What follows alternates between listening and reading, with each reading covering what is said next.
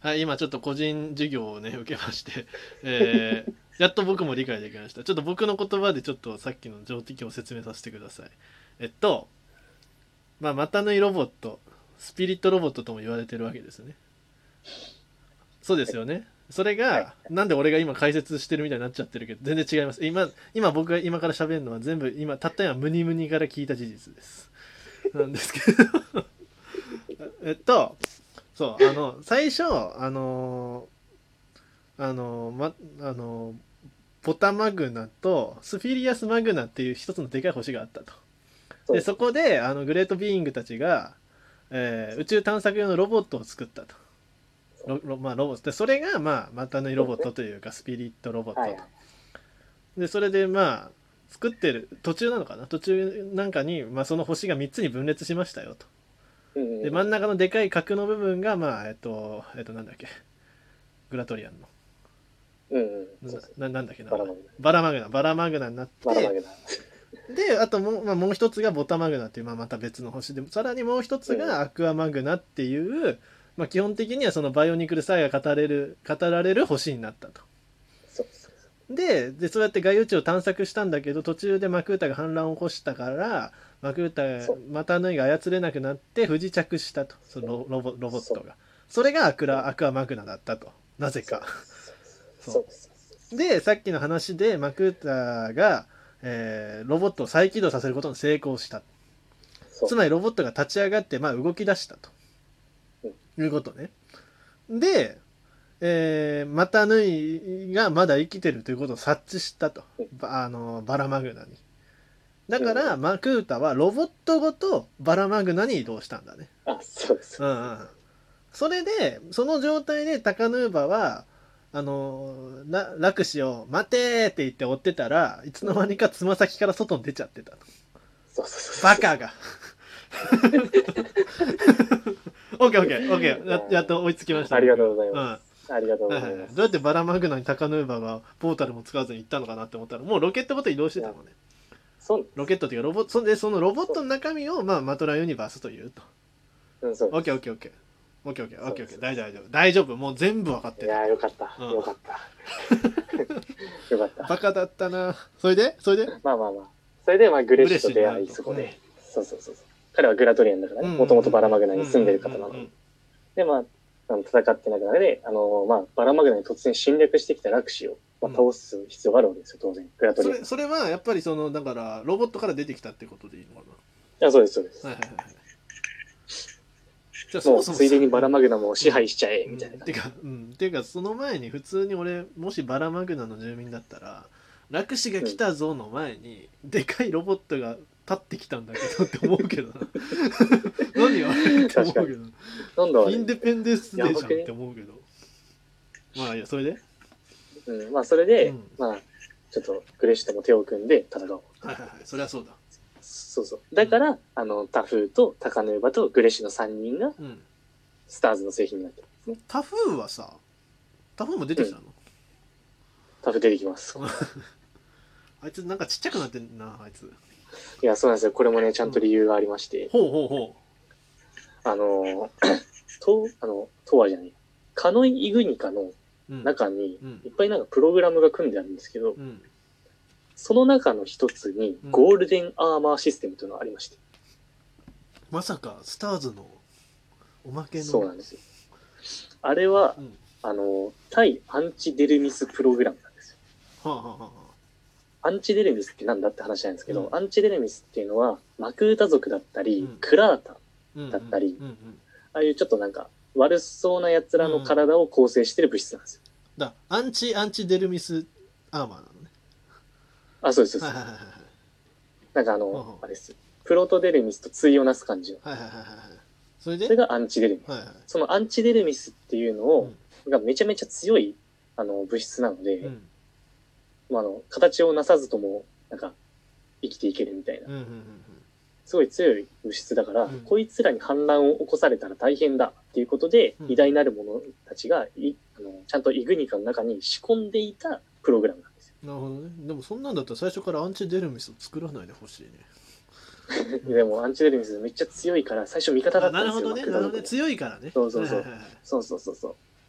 で、えっと、これを装備して発動すると、うんあの、かなりの広範囲のアンチデルミスを崩壊させるエネルギーを放出することができるんで強っ、うん、そう強す。っこれをねうん、装着するとうん。で、これを使える人物っていうのがうんタフだけなんです。マジかなぜだうん。なんかよくわからんけど、タフだけが使えるように作ってるんですよ。選ばれしすぎるでしそうそうそう。ょ、だから、えっと、イグニカがタフのところにふーってやってきて、うんうんこれを使えみたいな感じで、そのゴールデンアーマーを生成し始めるんですようんでそれでようやくできた装備するぜ、うんと思ったら、うんうんうんギリギリテリダックスがバーンって攻撃を仕掛けてきて、うん全員意外と無事やったんやけど、うんあアのーマーアがーマーが各地に散らばってしまうわけです。いらんことす なまたクエストやんけそう、 これを探すのが、あの、スターズの基本的なストーリーになります。マクータってやっぱギリギリのとこでやっぱ流らえてるとこあるよねいつもそうなんですよ。ちゃんと意外となんかやってくる。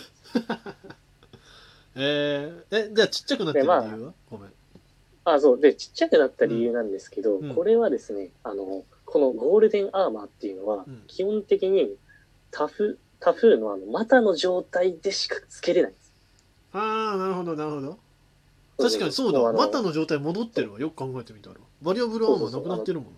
なうん東亜ヌーバになる予定とかもともとなかったから、うん、あなるほどねちょっとプログラムアップデートできてねえわみたいなそうそうそうそう、うん対応してねえわすまんだから元に戻さないといけないから、イグニックが無理やり戻したんであすよ。なるほどねそう Windows95 に戻してあげたとそうそうそうそう。ううん、 なるほどねそうなんです。ホーバーとかっていう名作あるからね Windows95 にはうすいませんはい、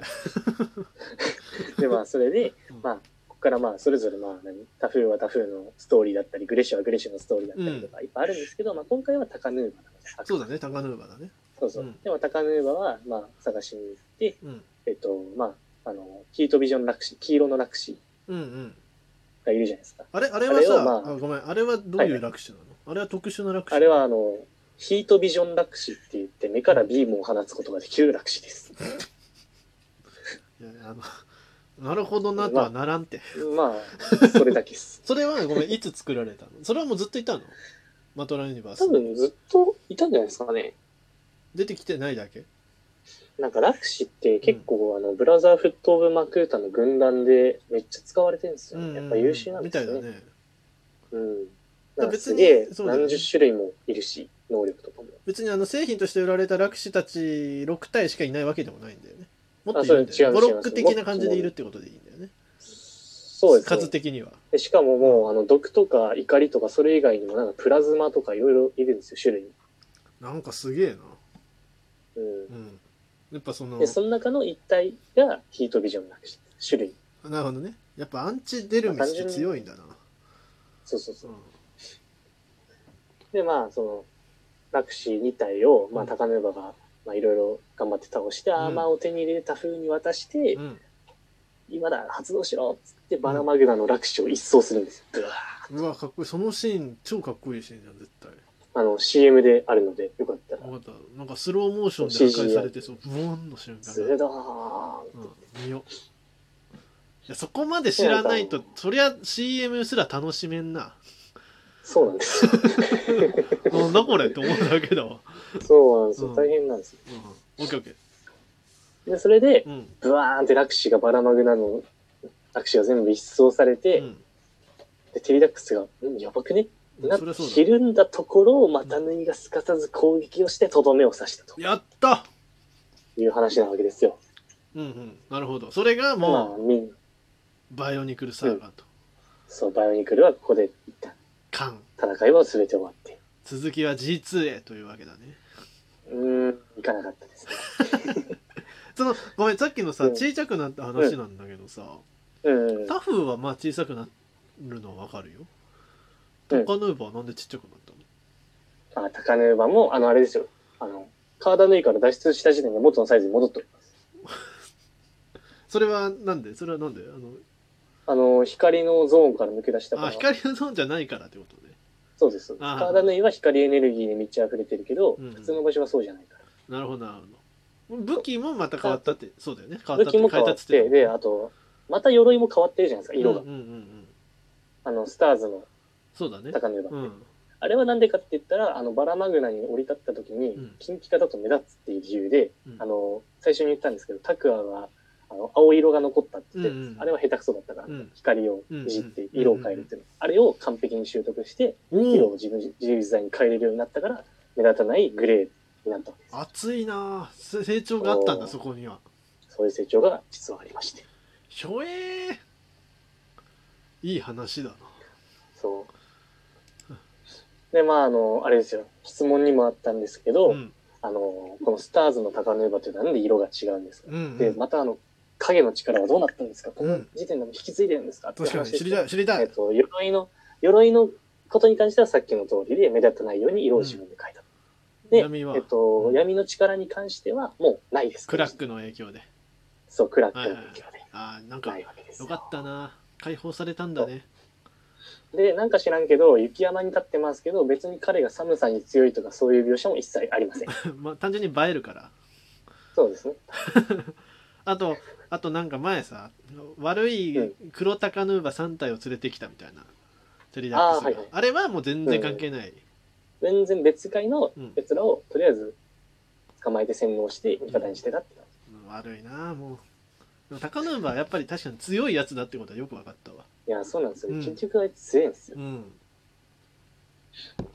光でまのあマスクってどういう能力持ってたっけ、光のマスクはあのー闇のマスクの真逆で、うん、闇っていうかまああれですよクラーカンの真逆で、うん。あの相手に安心させるようなあの心理を植え付けたりとかあとまあ今光のを今の日本に必要なマスクですね。マスクだけにね。というわけでどうもありがとうございました。